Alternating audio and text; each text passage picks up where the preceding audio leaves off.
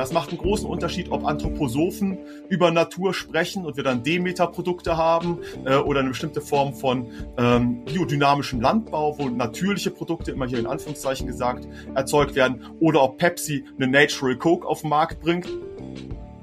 Man ist vielleicht gesund, aber dafür ist man nicht maximal schmackhaft. Man ist maximal schmackhaft, aber dafür nicht unbedingt immer zwingend hundertprozentig nachhaltig. Und wer hundertprozentig nachhaltig essen will, kann nicht besonders günstig essen.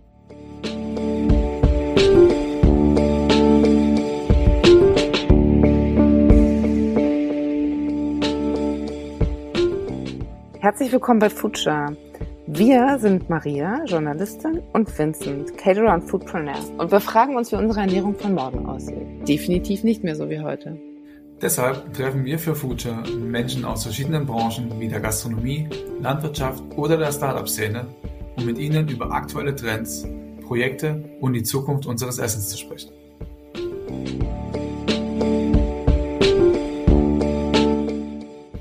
Hallo und willkommen zu einer neuen Folge frisch aus der Sommerpause zurück. Heute haben wir den Dr. Daniel Kofall zu Besuch. Das ist ein Ernährungssoziologe, der sitzt in Kassel, weil es da so einen schönen Bahnhof gibt. Hallo Daniel. Hallo. Hi, servus, grüß dich. Du hast, das finden wir natürlich wahnsinnig spannend, promoviert und zwar zu dem Thema die Komplexität der Ernährung in der Gegenwartsgesellschaft. Mit welcher These bist du denn an das Thema rangegangen? Ja, also es hat natürlich erstmal ein bisschen anders gestartet, als es dann geendet ist, wie bei den meisten Dissertationen im äh, sozialen kulturwissenschaftlichen Bereich. Ähm, am Anfang hat mich eigentlich interessiert, wie das Spannungsverhältnis von Natur und ähm, Technik und Innovation bei der Ernährung ausschaut. Ähm, also ich habe ähm, natürlich irgendwie festgestellt, alle wollen natürliche Produkte haben, aber diese Produkte werden äh, hochgradig technologisiert und äh, kulturell äh, hergestellt. Also auch Natur selber ist für den Soziologen immer so ein Kulturbegriff. Und ähm, da habe ich angefangen, dann mir verschiedene Bereiche des Essen und Trinkens anzuschauen und habe dann aber an, äh, festgestellt, je mehr ich mich damit beschäftigt habe, natürlich, es ist, ähm, wie konnte es anders sein, der Hochmoderne ein komplexes Thema und äh, man kann nicht so einfache Antworten finden. Und habe dann immer mehr Felder aufgemacht und war dann überlegen, wie kann ich das irgendwie unter einen Hut bringen und habe dann gesagt, okay, ähm, dieser Naturtechnik-Diskurs, diese Diskussion äh, bleibt zentral, aber ich mache nochmal klar, in der hochmodernen Gesellschaft gibt es nicht nur eine Ernährungskultur, sondern es gibt eine Ernährungskultur der Ernährungskultur und des Ernährungskulturkontakts und mit dieser ähm, ja, mit dieser Komplexität, halt mit diesen vielfältigen Aufeinandertreffen unterschiedlichster Kulturen muss man sich äh, beschäftigen, wenn man über Essen und Trinken reden will, zumindest akademisch, äh, wissenschaftlich. Und man muss auch sich damit arrangieren, dass man nicht zu einer eindeutigen Lösung kommt, sondern dass man eben mehrere Lösungen findet und dass die leider nicht einfach unter einen Hut zu bringen sind, wie man das gerne hätte oft. Ja, man wünscht sich irgendwie so, das ist dann die Aussage, von der kann man irgendwas ableiten, aber das ist eben nicht so, sondern man muss sagen, man kann auf verschiedene Art und Weisen gut oder schlecht essen und ähm, muss sich leider entscheiden, immer mit dem Risiko, eine andere gute Option äh, nicht zu realisieren. Also man ist vielleicht gesund, aber dafür ist man nicht maximal schmackhaft. Man ist maximal schmackhaft, aber dafür nicht unbedingt immer zwingend hundertprozentig nachhaltig. Und wer hundertprozentig nachhaltig essen will, kann nicht besonders günstig essen immer. Und so muss man halt sich da durchmanövrieren. Jeder in der Hochmoderne beim Essen trinken. Was ich auch gefunden hatte dazu, da stand unter anderem auch das Spannungsfeld der Differenz von Natürlichkeit und Kultur. Also hast du da als Ausgangspunkt zum Beispiel Deutschland genommen oder was ist denn da in dem Fall dann die Kultur geworden? Weil du sagst, es gibt ja eine Ernährungskultur der Ernährungskultur. Das klingt ja alles dann irgendwann wahnsinnig unübersichtlich. Also Genau, Unübersichtlichkeit ist ähm, das, womit wir uns ähm, konfrontiert sehen in der Gegenwart und wir können auch nicht damit rechnen, dass wir das in ein komplett übersichtliches Feld irgendwie transformiert bekommen, sondern die Welt bleibt uns intransparent, auch die Ernährungskultur. Man kann nur einen kleinen Bereich immer anschauen und den entschlüsseln und dabei muss man in Kauf nehmen, dass andere Bereiche verdeckt bleiben. Und ich habe mir dann eben ähm, angeschaut, wie unterschiedliche Kulturen unterschiedliche Formen von Natürlichkeit definieren. Ja, es macht einen großen Unterschied, ob Anthroposophen über Natur sprechen und wir dann Demeter-Produkte haben äh, oder eine bestimmte Form von ähm, biodynamischem Landbau, wo natürliche Produkte, immer hier in Anführungszeichen gesagt, erzeugt werden, oder ob Pepsi eine Natural Coke auf den Markt bringt, ja, und auch damit wirbt, dass das natural natürlich ist. Ähm, das ist was anderes. Oder ob zum Beispiel im Ökolandbau, ja, im, ähm, äh, im inzwischen ja auch politisch konventionalisierten Ökolandbau äh, auf EU-Ebene eine Verordnung ähm, erzeugt wird, aufgestellt wird, politisch, äh, wo festgelegt sind, was Ökoprodukte sind und wo auch über Natürlichkeit gesprochen wird, wo aber anhand bestimmter naturwissenschaftlicher, aber auch politisch ähm, relevanter Parameter dieser Naturbegriff definiert wird. Oder, das wäre so ein viertes Beispiel, wenn irgendwelche Spitzenköche sich zusammentun in der Vereinigung und sagen, wir machen jetzt irgendwie natürliche Gerichte. Ähm, das variiert sehr stark von ähm, komplexitätsreduzierten, einfachen Gerichten, vielleicht wie Slow Food äh, das äh, propagiert, oder hin zu einer avantgardistischen Naturküche, wie sie Stefan Wiesner in seinem Sterne-Restaurant äh, in der Schweiz ähm, auf die Beine stellt, der durchaus auch mit Stickstoff und Molekulargastronomie da hantiert. Also unterschiedliche Kulturen schaffen unterschiedliche Naturbegriffe äh, und die konkurrieren dann auch miteinander und da spielt dann auch Innovation eine unterschiedliche Rolle. Also wie sehr ist man offen, dass neue Entwicklungen Einzug erhalten äh, in diese äh, Küchenstile, in dieser Formen der Ernährungsproduktion oder wie sehr ist man noch reserviert gegenüber äh, neuen Innovationen? Und gehen wir mal in diese verschiedenen Formen rein, beziehungsweise Ernährungsformen, die man auch da finden kann. Und zwar ist das, was uns äh, sehr interessiert, diese Unterscheidungsmerkmal oder Ernährungsform als Unterscheidungsmerkmal bei den Menschen, die ja aktuell so fast schon in Richtung religiös äh, anmutend. Und Warum hat Essen, was man eigentlich jeden Tag macht und machen muss, äh, so einen Stellenwert, so fast schon so einen religiösen Stellenwert bei manchen Menschen und beziehungsweise warum wird er fast immer extremer, um jetzt nicht zu sagen extremistisch? Ja, also ähm, ich würde mal sagen, ähm, tatsächlich Essen nimmt diesen Position ein, ein Ersatz für Religion zu sein. Ich würde nicht sagen, dass es eine Ersatzreligion ist, weil äh, Essen und Trinken tatsächlich ein ganz wichtiger Aspekt fehlt, der dem Religiösen eigentlich immanent ist, nämlich, dass man über das Leben hinaus äh, sich Gedanken macht. Ja, also was pass passiert danach, dass man so eine spirituelle, transzendente Komponente drin hat, das geht beim Essen und Trinken nicht. Es ist eben genau im Gegenteil äh, so ein Aspekt, der auftaucht, wenn Religion verloren geht, in welcher Art und Weise auch immer man Religion äh, praktizieren möchte, nämlich wenn man das einmal ganz massiv nur noch auf das diesseitige Leben konzentriert ist, ja, auf das tatsächlich lebendige äh, irdische Leben und dann versucht man irgendwie eine Kontrolle über das äh, Leben äh, zu gewinnen. Ähm, und das kann man an verschiedenen äh, Aspekten natürlich ausprobieren, aber die Ernährung bietet sich an, weil es etwas ist, was jeder machen muss man muss es jeden Tag praktizieren, man muss es regelmäßig praktizieren, quasi wie die Gebete früher, die musste man auch regelmäßig machen, um sein, äh, um sein äh, Sündenkonto ähm, unter Kontrolle zu behalten. Ähm, und ähm, man hat halt wirklich auch so kleine Praktiken, an denen man das immer wieder durchführen kann. Das sind keine Riesenprojekte, äh, das Essen und Trinken. Also äh, vielleicht die Welt retten, was so, was junge Leute auch gerade auch in früheren Zeiten äh, viel auf dem Schirm hatten äh, oder heutzutage auch mit der Klimabewegung auf dem Schirm haben. Aber das ist eben etwas, wo man sehr lange, langfristig dran arbeitet und nicht weiß, ob man so Erfolg hat. Man kann die Erfolge kaum bemessen. Ähm, beim Essen und Trinken kann man eben relativ schnell etwas umstellen. Ja, man kann was ausprobieren und bekommt gleichzeitig auch eine Reihe von Heilsversprechen geliefert. Ja, man bleibt gesund, also möglichst lange am Leben. Das ist ja ziemlich wichtig, wenn es kein Leben danach mehr gibt auf einmal. Äh, man kann sehr viel Gutes tun, äh, wenn man sich nur richtig ernährt. Also man rettet auf einmal doch die Welt, nur indem man jetzt irgendwie beim Einkaufen äh, nach das richtige Siegel raussucht. Äh, man bleibt gesund, also man bleibt, man bleibt jung, äh, man wird klug. Ähm, all das wird einem äh, versprochen. Und gleichzeitig, das ist die Frage nach dem Extremismus, sieht man ja leider, dass andere sich dauernd anders ernähren, ja, und eine andere, ähm, eine andere Praktik als äh, die eine, die wichtigste äh, heraussuchen. Und dann sieht man sich natürlich auch gefährdet, weil die, man sieht, die anderen leben ja auch gut, ja, oder bei denen klappt es auch. Also warum glaubt man an diese Richtung, die man selber ähm, äh, pflegt und muss die dann ja auch verteidigen gegen diese Angriffe, gegen den Wettbewerb der anderen äh, Esskulturen. Und dann führt es natürlich schnell dazu, dass man so eine sehr harte Haltung einnimmt und äh, ja, eine Verteidigungsposition reinkommt. Und ähm, wenn man dann noch ein bisschen unsicher ähm, ist, ja, oder besonders überzeugt ist, dann ähm, kommt es eben auch zu diesen Ernährungskonflikten, wo man sich ja auch also sehr barisch oder ähm, auch beleidigend angeht. Also der Konflikt zwischen äh, Veganern, zwischen Hardcore-Veganern und äh, Hardcore-Karnivoren äh, auf der anderen Seite, der eskaliert ja regelmäßig und ähm, ja, wird dann auch ähm, ja, sehr persönlich teilweise, zumindest was die, auch die, die Esskultur der anderen anbelangt. Spannend, dass du gerade tatsächlich Konflikt äh, nennst, weil, also geschichtlich betrachtet hat ja Religion oder ist es immer noch so, dass Religion einfach Gesellschaften teilen kann oder spalten kann könnten wir Gefahr laufen, über Essen unsere Gesellschaft äh, zumindest aufzuteilen in Gesellschaftsteile oder Gruppierungen? Lager. Lager kann, kann Essen die Gesellschaft spalten. Also der Punkt ist halt, äh, das ist auch das mit der Komplexität am Anfang schon so ein bisschen genannt worden. Wir haben halt eine Gesellschaft, die ist ja schon gespalten. Also sie ist in sich differenziert, würde man sagen, ähm, als Soziologe.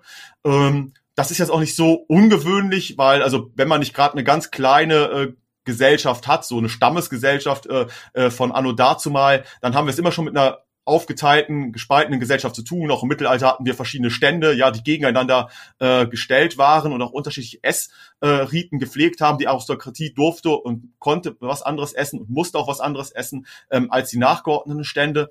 Ähm, und heutzutage haben wir eben diese Kulturen, ähm, die die bestimmten Gruppen pflegen, die unterschiedliche Gruppen in der Gesellschaft pflegen. Und die haben natürlich ihre Ess ähm, ihre Essriten auch. So, und jetzt ist der, der äh, Punkt natürlich, wie geht man miteinander um, wenn man sieht, dass andere anders leben äh, als man selber. Und ähm, in der Antike gab es mal sowas, die, äh, die Griechen, die haben gesagt, alle, die in Athen leben, ja, das sind äh, Menschen und alle, die draußen leben, das sind Barbaren. Äh, so hat man eine schöne äh, Trennung hinbekommen. Und dann waren wir eigentlich irgendwann mal äh, der Ansicht, auch Menschen, die anders leben als man selber, sind keine Barbaren, sondern auch Menschen, die pflegen halt nur eine andere Kultur. Und ähm, für uns als differenzierte Gesellschaft und ich sehe gerade auch Weltgesellschaft und ich sehe gerade nicht, wie wir das, wie wir da eine homogene Einheit herstellen könnten oder ob wir das überhaupt wollen, ist auch eine andere Frage. Also will man so eine einheitliche äh, auf Harmonie äh, getrimmte, disziplinierte Massengesellschaft, ja, ist eher die Frage, wie geht man mit Konflikten um, ja, mit diesen teilenden Aspekten. Äh, akzeptiert man das, dass andere eine, äh, eine Ernährungskultur pflegen, die man selber im besten Fall faszinierend findet, aber manchmal auch einfach äh, irritierend oder auch abstoßend. Ja, da kommt dieser Toleranzbegriff in Frage, der eben äh, nicht nur heißt, ich finde äh, alles, was bunt ist, total äh, spannend, sondern ich akzeptiere auch, dass andere so leben, wie ich es mir selber niemals vorstellen könnte und das auch zweifelhaft finde, dass das okay ist. Ja, ähm, oder sagen wir, wir wollen da unsere Überzeugungsarbeit ähm, äh, Arbeit leisten. Ja, und ähm, oder schaffen vielleicht auch manchmal Hybride aus diesen verschiedenen äh, Kulturen. Also dieser Umgang, wie wir dann das, den managen, das ist die spannende Frage. Und Essen und Trinken kann eben dann teilenden Aspekt haben, wenn man sagt, man ähm, ähm, einen verstärkenden Teilaspekt haben, wenn man sagt, man konzentriert sich auf die Unterschiede und will auf keinen Fall irgendwie, äh, dass der andere ähm, äh, das, äh, das besser macht oder äh, man will das andere nicht verstehen. Ähm, oder es kann aber auch einen vergemeinschaftenden Aspekt haben, indem man eben manchmal zusammenkommt und auch mal an andere Tische geht und da was ausprobiert und trotzdem wieder zurückkehrt in seine eigene Kultur. Ähm, oder man schafft es eben, Gemeinschaften aus dem Verschiedenen äh, zu bilden und so eine ja, Ernährungskultur der Ernährungskulturen äh, auch im positiven Sinne zu pflegen. Wie bist du überhaupt mal auf das Thema gekommen? Also warum hast du dich so fürs Essen und für die Ernährung interessiert und dich darauf auch sehr spezialisiert mittlerweile? Das ist ähm, einem Zufall geschuldet und ich komme aus dem Redundanzessen. Ich habe im Studium, ähm, wie das so ist, äh, ich als als statistisch gesehen nicht ungewöhnlich. Als Mann konnte ich nicht kochen, ja, äh, bis weit in die Zwanziger hinein ähm, und habe dann äh, aber relativ viel Sport gemacht im Studium, habe äh, vorwiegend, weil das einfach ein effizientes Essen war, vorwiegend von äh, Nudeln mit Tomatensauce und Thunfisch gelebt und äh, habe dann im Hauptstudium aber ein Seminar besuchen müssen an der Universität beim Professor Jeckel. Ähm, Soziologie der Ernährung hieß das, glaube ich, auch, oder Soziologie des Essens und da gab es verschiedene soziologische Themen zu äh, Ernährung und Trinken und meistens ja wieder soziale Ungleichheit und so und dann hab, war aber ein Thema, äh, hieß das Glück des Gourmets. Und das äh, versprach mir damals irgendwie vom Titel her gutes Essen, besseres Essen äh, und auch so ein bisschen Glamour. Und das habe ich genommen. Ähm, und äh, genau, bin dann aber sozusagen da reingerutscht und fand das so faszinierend. Habe da erst eine total ähm, abstrakte ähm, soziologische Theorie, eine Systemtheorie drauf angewendet. Würde ich heutzutage nur noch äh, bedingt machen, aber damals war es eben so eine intensive Auseinandersetzung. Und habe dann erst eben ganz abstrakt theoretisch mich damit beschäftigt, wie ähm, Gourmets untereinander kommunizieren oder wie sie ihre eigenen ähm, ähm, Stile entwickeln, über Essen und Trinken zu sprechen. Das ist gar nicht so einfach, ja, dass man über so eine Aussage wie das ist lecker oder das, okay, das kann ich jetzt essen, hinwegkommt. Und ähm, ja, habe dann noch meine Diplomarbeit äh, darüber geschrieben und hatte dann den unglaublichen äh, Glücksfall, dass ich als Soziologe nur eine Bewerbung rausgeschickt habe, nämlich an die Universität Kassel. Die haben damals am Fachgebiet ökologische Lebensmittelqualität und Ernährungskultur einen Ernährungssoziologen gesucht. Da gab es damals nicht so viele. Ich habe mich dann da vorgestellt, bin genommen worden und bin dann in so ein interdisziplinäres Team reingekommen, ja, mit äh, Naturwissenschaftlern, mit Agrarwissenschaftlern, Sensorikerinnen, äh, Chemikern, Physikern, Lebensmitteltechnologinnen und habe zuerst natürlich gedacht, krass, mich versteht niemand als Soziologe, ich verstehe die anderen auch nicht, aber habe dann gelernt, diese verschiedenen Perspektiven auch für mich als fruchtbar zu erkennen. Und so hat das so eine Eigendynamik angenommen, dass ich immer spannender ähm, fand, wie man Essen und Trinken beobachten kann, in wie vielen Punkten der Gesellschaft es eine Rolle spielt und ähm, was eigentlich alles beim Essen und Trinken verhandelt wird. Und dann bin ich dabei geblieben. Und mein Essstil hat sich auch verbessert und ich muss auch sagen, retrospektiv, meine Kochfähigkeiten haben sich dann auch äh, koevolutionär entwickelt und deswegen möchte ich das auch nicht missen und äh, bin jeden Mittag, jedes Mittagessen, das ich koche und von mir selber esse, froh, dass ich damals diese Entscheidung getroffen habe. Gibt's noch Pasta mit Thunfisch und Tomatensauce?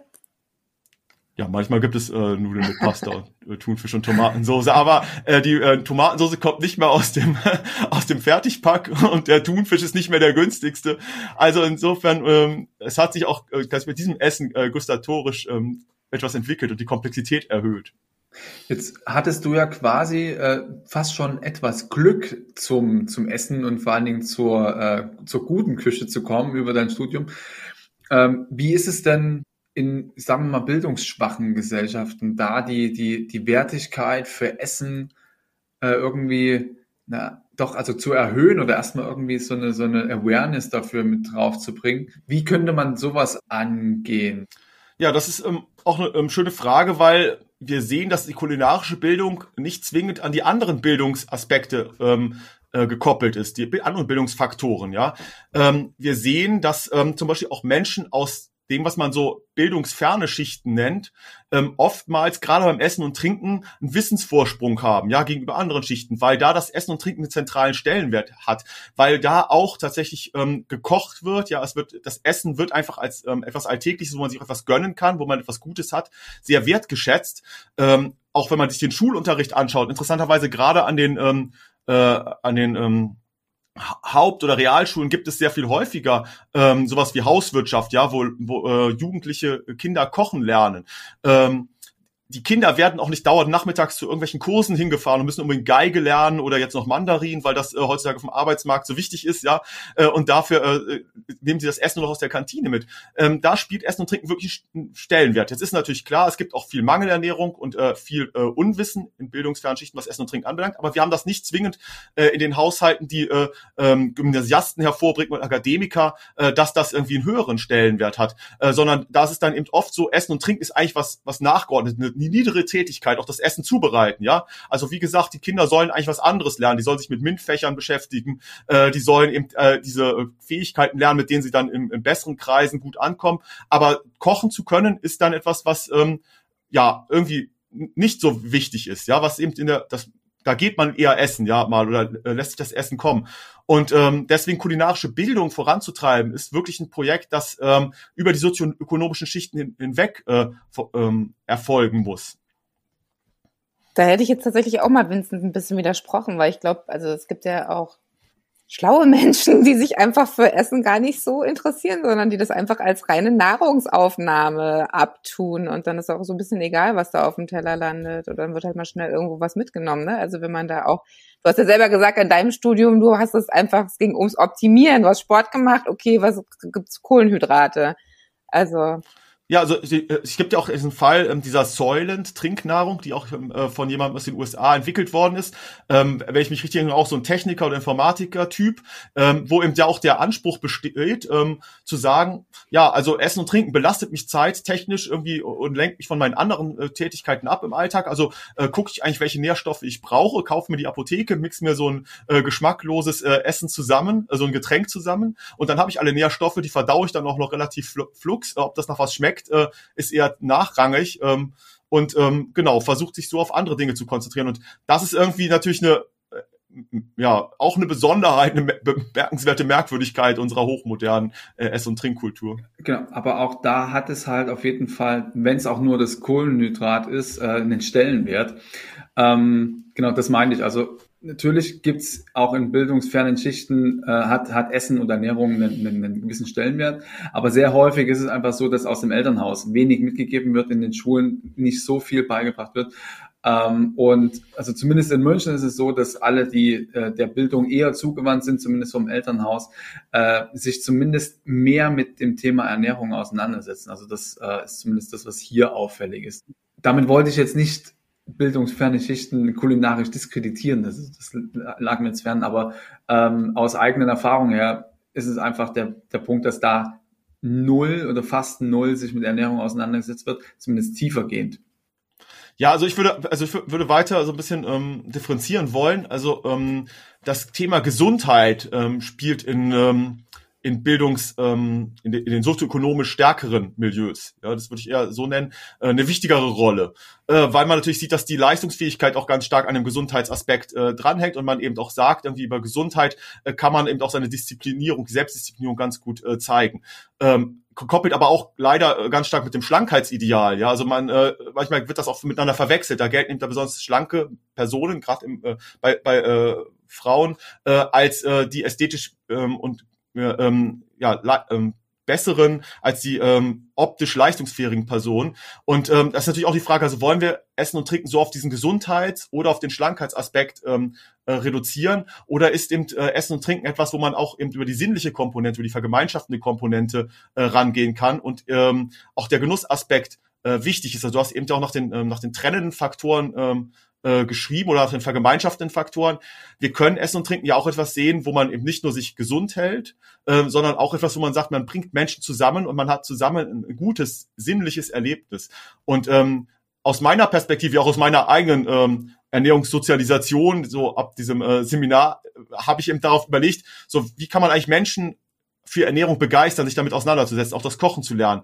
Und mir fällt eben auf, dass ähm, es da zwei unterschiedliche größere Stränge gibt. Zum einen den über Gesundheit zu kommen, ja, ähm, und der spricht interessanterweise auch über also statistisch vorwiegend Frauen an. Nicht nur, das ist klar. Wir haben auch Ernährungsberaterinnen, Ernährungswissenschaftlerinnen, Diätberaterinnen äh, oder Diätberater, die männlich sind, aber sind überwiegend, muss man einfach sagen, Frauen. Und wir haben auf der anderen Seite äh, viele Köche, äh, viele ähm, ähm, ähm, Personen, die sich auch mit dem Gourmet-Faktor beschäftigen und über Gourmet-Essen äh, zum äh, über Gourmet-Faktoren zum Essen kommen, die eher männlich sind. Und ich glaube, das ist auch etwas. Ja, also wir müssen auch vor allen Dingen Männer, finde ich, noch mehr zum Essen und Trinken, äh, zum Bewussten hin äh, äh motivieren.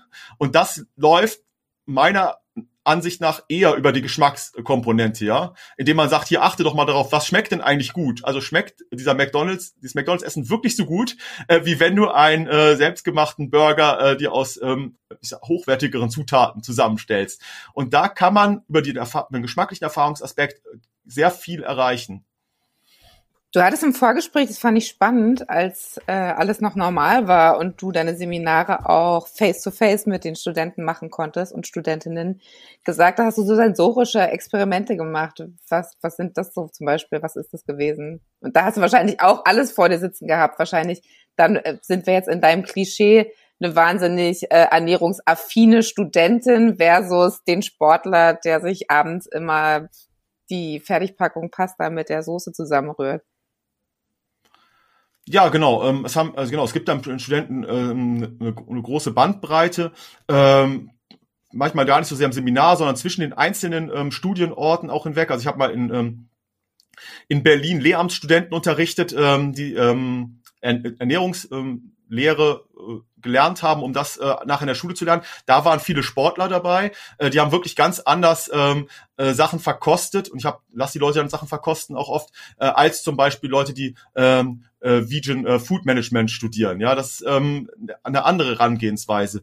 Ähm, oder tatsächlich dann ganz klassische Soziologen, die da äh, oftmals, genau wie ich eins dahin kam, ähm, relativ äh, diffus ähm, an die Sache rangehen.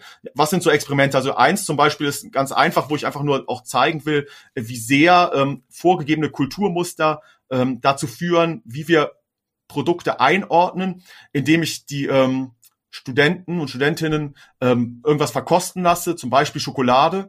Ähm, ja, da müssen die, kriegen die irgendwie drei Tafeln Schokolade. Ich teile die in verschiedene Gruppen ein. Die wissen nicht, welche Schokolade sie verkosten, aber jede Gruppe kriegt einen unterschiedlichen ähm, einen unterschiedlichen Begleitbogen der Sensorik äh, mitgegeben. Ja, die einen kriegen einen, wo äh, sehr konsequent äh, auch statistisch nach ähm, äh, nach Geschmacksrichtungen äh, der Schokolade gefragt wird. Andere bekommen einen, wo eher qualitativ äh, nachgefragt wird. Da soll man das eher beschreiben, aber es werden schon so anleitende Fragen gestellt. Und eine dritte Gruppe bekommt zum Beispiel gar nichts an die Hand, ja, sondern die soll einfach frei beschreiben, wie diese Schokoladensorten schmecken und die unterscheiden.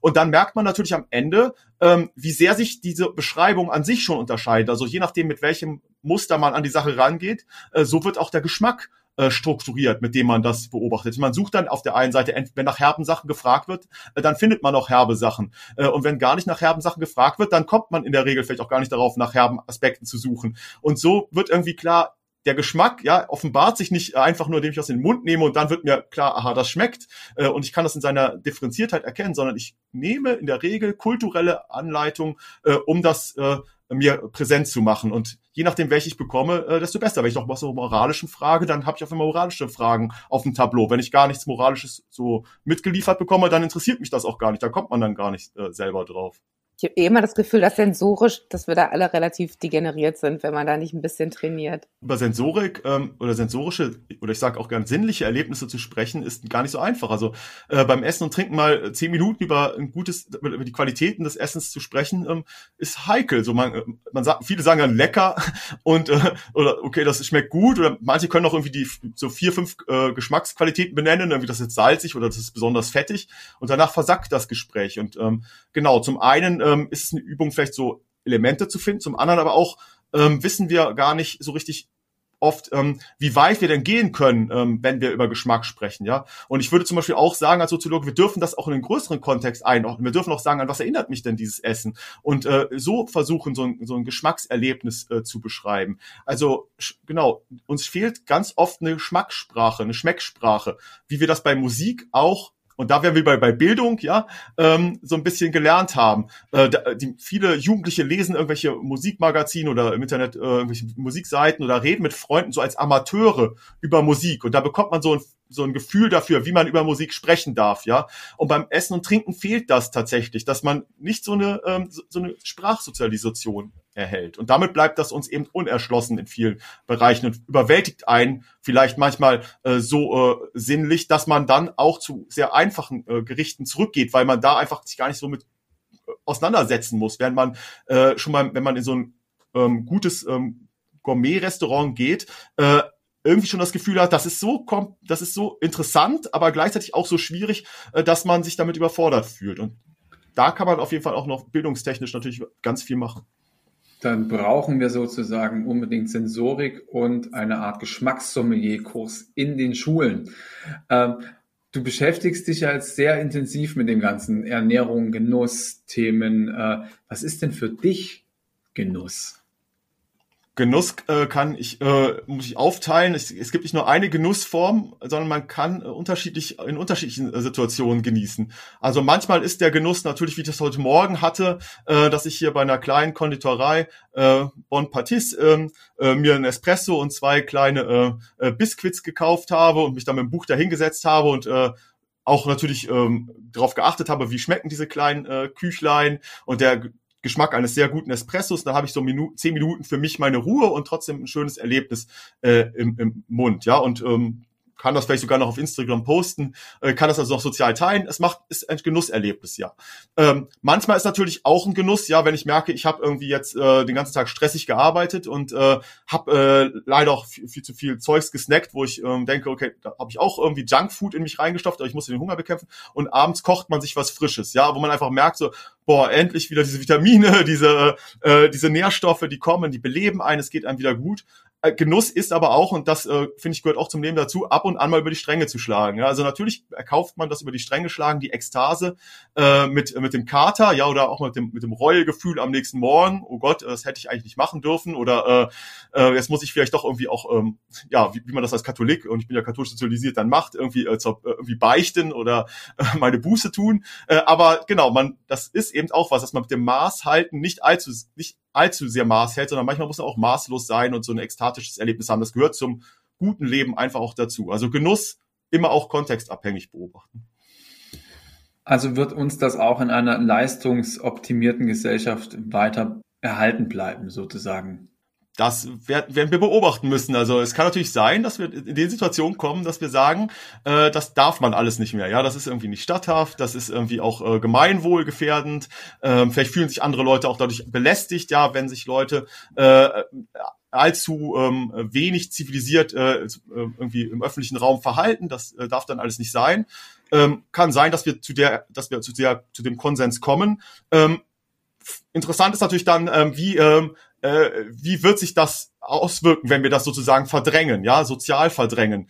Ähm, wir kennen das aus den USA noch, das gute Beispiel der Prohibition. Es wurde, äh, die, der Alkohol wurde verboten, aber es wurde niemals so viel Alkohol getrunken äh, wie in den 1940er Jahren in den USA während, diese, während des Alkoholsverbots. Die Partys sollen ja auch die besten immer für immer gewesen sein damals.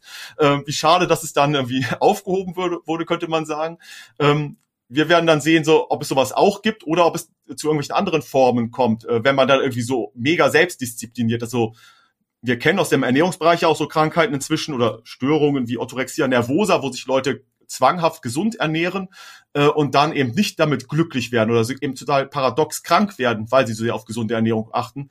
Und ähm, genau, Menschen sind eben keine Maschinen, keine Trivialmaschinen, sondern Menschen sind selber wieder hochkomplexe äh, Phänomene, die äh, auch mit Wechselwirkungen dann auf äh, Dinge reagieren, auch mit paradoxen äh, Dingen reagieren. Und ähm, ja, ganz einfache Rezepte kann ich mir persönlich schwer vorstellen, äh, dass man die einfach problemlos umsetzen kann. Aber es kann natürlich, um auf Vincents Frage am Anfang zurückzukommen, auch sein, dass wir einfach so Oasen schaffen, in denen man dann zum Beispiel den Exzess äh, auch weiter äh, pflegen darf, ja, in bestimmten äh, äh Clubs, an bestimmten Festen äh, oder eben im verborgenen, geheimen vielleicht wieder. Dann hat das so was Verruchtes und dann äh, wertet das da vielleicht den, den Exzess auch nochmal wieder auf. Ja, man diesmal im Moment ja mal auch so einen Konsumexzess hat, der auch irgendwie äh, sehr äh, profan wirkt. Ja. Speak Easy meets Supper Club.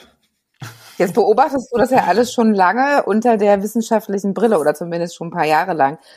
Was, was sagst du, was ist der Trend? Wo geht's hin? Wird sich das immer weiter aufklustern in diese verschiedenen Ernährungskulturen?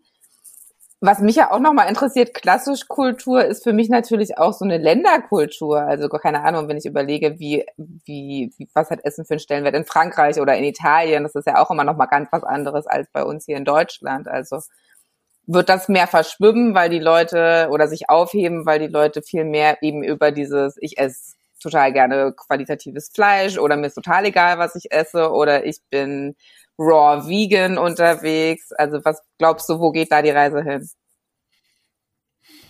Ja, ähm, obwohl ich ähm, äh, durchaus auch eine Faszination für ähm, Wahrsagerei oder Tarot oder so ha habe, äh, kann ich leider nicht Glaskugel lesen. Deswegen weiß ich nicht genau, wo es hingeht als Soziologe. Rein akademisch kann ich das hier nicht äh, äh so postulieren. Ähm, was ich aber natürlich beobachte, ähm, ist, äh, worauf du auch anspielst, äh, dass äh, unsere ähm, globale Kultur darum ringt, ja, äh, diese Identitäten ähm, zu, ähm, äh, zu finden oder auch zu, ver, zu, ähm, zu ver verändern, ja, zu vermischen. Also gerade die, äh, diese nationalen Esskulturen ringen ja äh, darum, äh, ob es sie gibt, ja, ob sie sich erhalten können, ob man darüber weiter sprechen kann.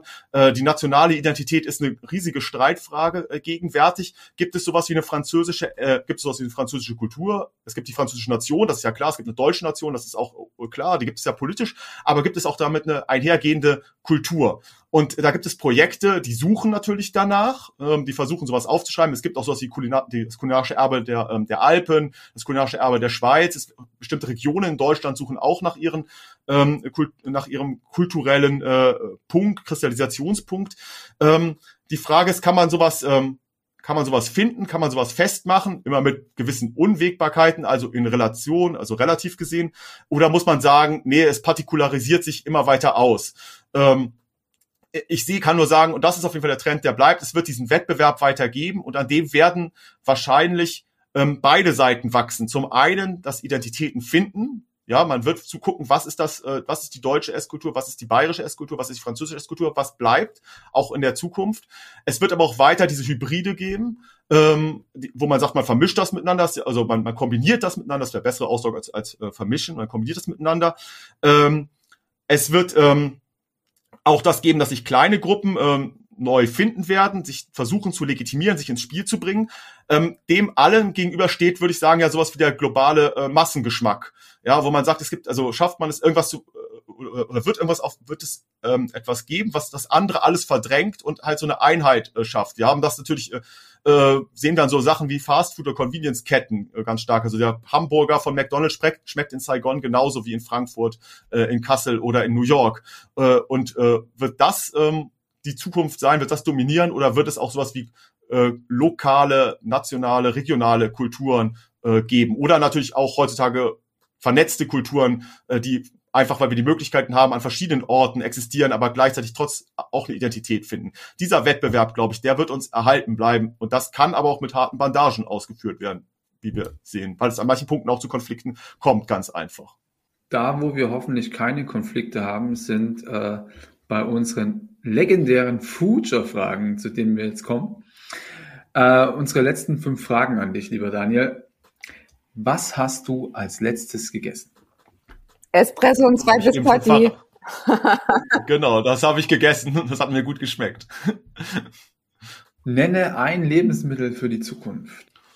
Ich hoffe, dass das Lebensmittel der Zukunft ein ganz traditionelles sein wird, nämlich Lasagne. Das ist mein Lieblingsessen und das sollte hoffentlich bei allen Kulturkämpfen erhalten bleiben. Sehr gern sogar. Damit auch 2050 genug für alle da ist, was kann jeder oder jeder Einzelne sofort tun oder ändern? Jeder Einzelne kann dazu beitragen, ähm, dass wir vor allen Dingen äh, demokratische Lösungen finden, um unsere Ernährungskultur äh, zu leben und äh, Lebensmittel zu, zu produzieren. Das lässt sich nicht mit einem, ähm, ähm, das lässt sich mit einem Handschlag erledigen. Das sind äh, globale, weltweite äh, Prozesse. Wir müssen darüber Gedanken machen, äh, wie wir äh, ökologisch nachhaltiger anbauen. Wir müssen uns sicherlich auch Fragen über Hochtechnologien machen. Ähm, wir müssen ähm, vielleicht auch beim Einkaufen, da kann man sich zumindest bewusst machen, was man tut, äh, überlegen, was wir einkaufen. Ähm, der Einzelne kann die Welt aber nicht retten, das kann nur äh, als Gemeinschaft funktionieren. Hast du noch einen medialen Tipp oder allgemeinen Tipp zum Thema Ernährung und Zukunftsgesellschaft und ja, euren Podcast sollte man sich regelmäßig anhören, oder? Also bleibt man auf dem Laufenden und bekommt die wichtigsten Trends und Debatten mit. Vielen Dank für die Blumen. Gib, ja, lass, lass mir einfach mal so stehen, finde ich. Ist okay. Und die äh, letzte entscheidende Frage, sind wir noch zu retten? Auf jeden Fall sind wir noch zu retten. Das ist äh, optimistisch, muss man da an die Sache rangehen. Und das, so, ansonsten fällt man Depression und so sind wir bestimmt nicht zu retten. Also wenn wir zu retten sind, dann nur indem wir denken, dass wir zu retten sind. Sehr gut. Vielen Dank, lieber Daniel, für deine für deine Zeit auf jeden Fall, auf jeden Fall für deine Zeit, äh, aber auch für deine äh, Aussagen. Also ich fand das jetzt sehr komplexes Thema, aber relativ oder sehr gut auf den Punkt gebracht in den einzelnen Fragen. Äh, vielen Dank. Ich hoffe, unsere ZuhörerInnen können auch damit was anfangen und können sich da nochmal etwas genauer mit dem Thema Ernährung und äh, ja auch in, in, in verschiedenen sozialen Aspekten auseinandersetzen. Vielen Dank für die Einladung, lieber Vincent, liebe Mary. Dankeschön. Dann bis bald und äh, euch eine gute Zeit. Ciao, ciao. ciao. Tschüss. So, das war's mal wieder mit einer Folge Future. Schön, dass du dabei warst. Wenn du irgendwie Anregungen hast oder meinst, du kennst wen, den wir unbedingt mal vors Mikrofon holen sollten, äh, schreib uns einfach. Und hinterlass uns natürlich super gerne eine Bewertung, vertag uns, schenk uns Sterne und drück den Abo-Button. Vielen Dank fürs Zuhören. Bis zum nächsten Mal. Bis die Tage.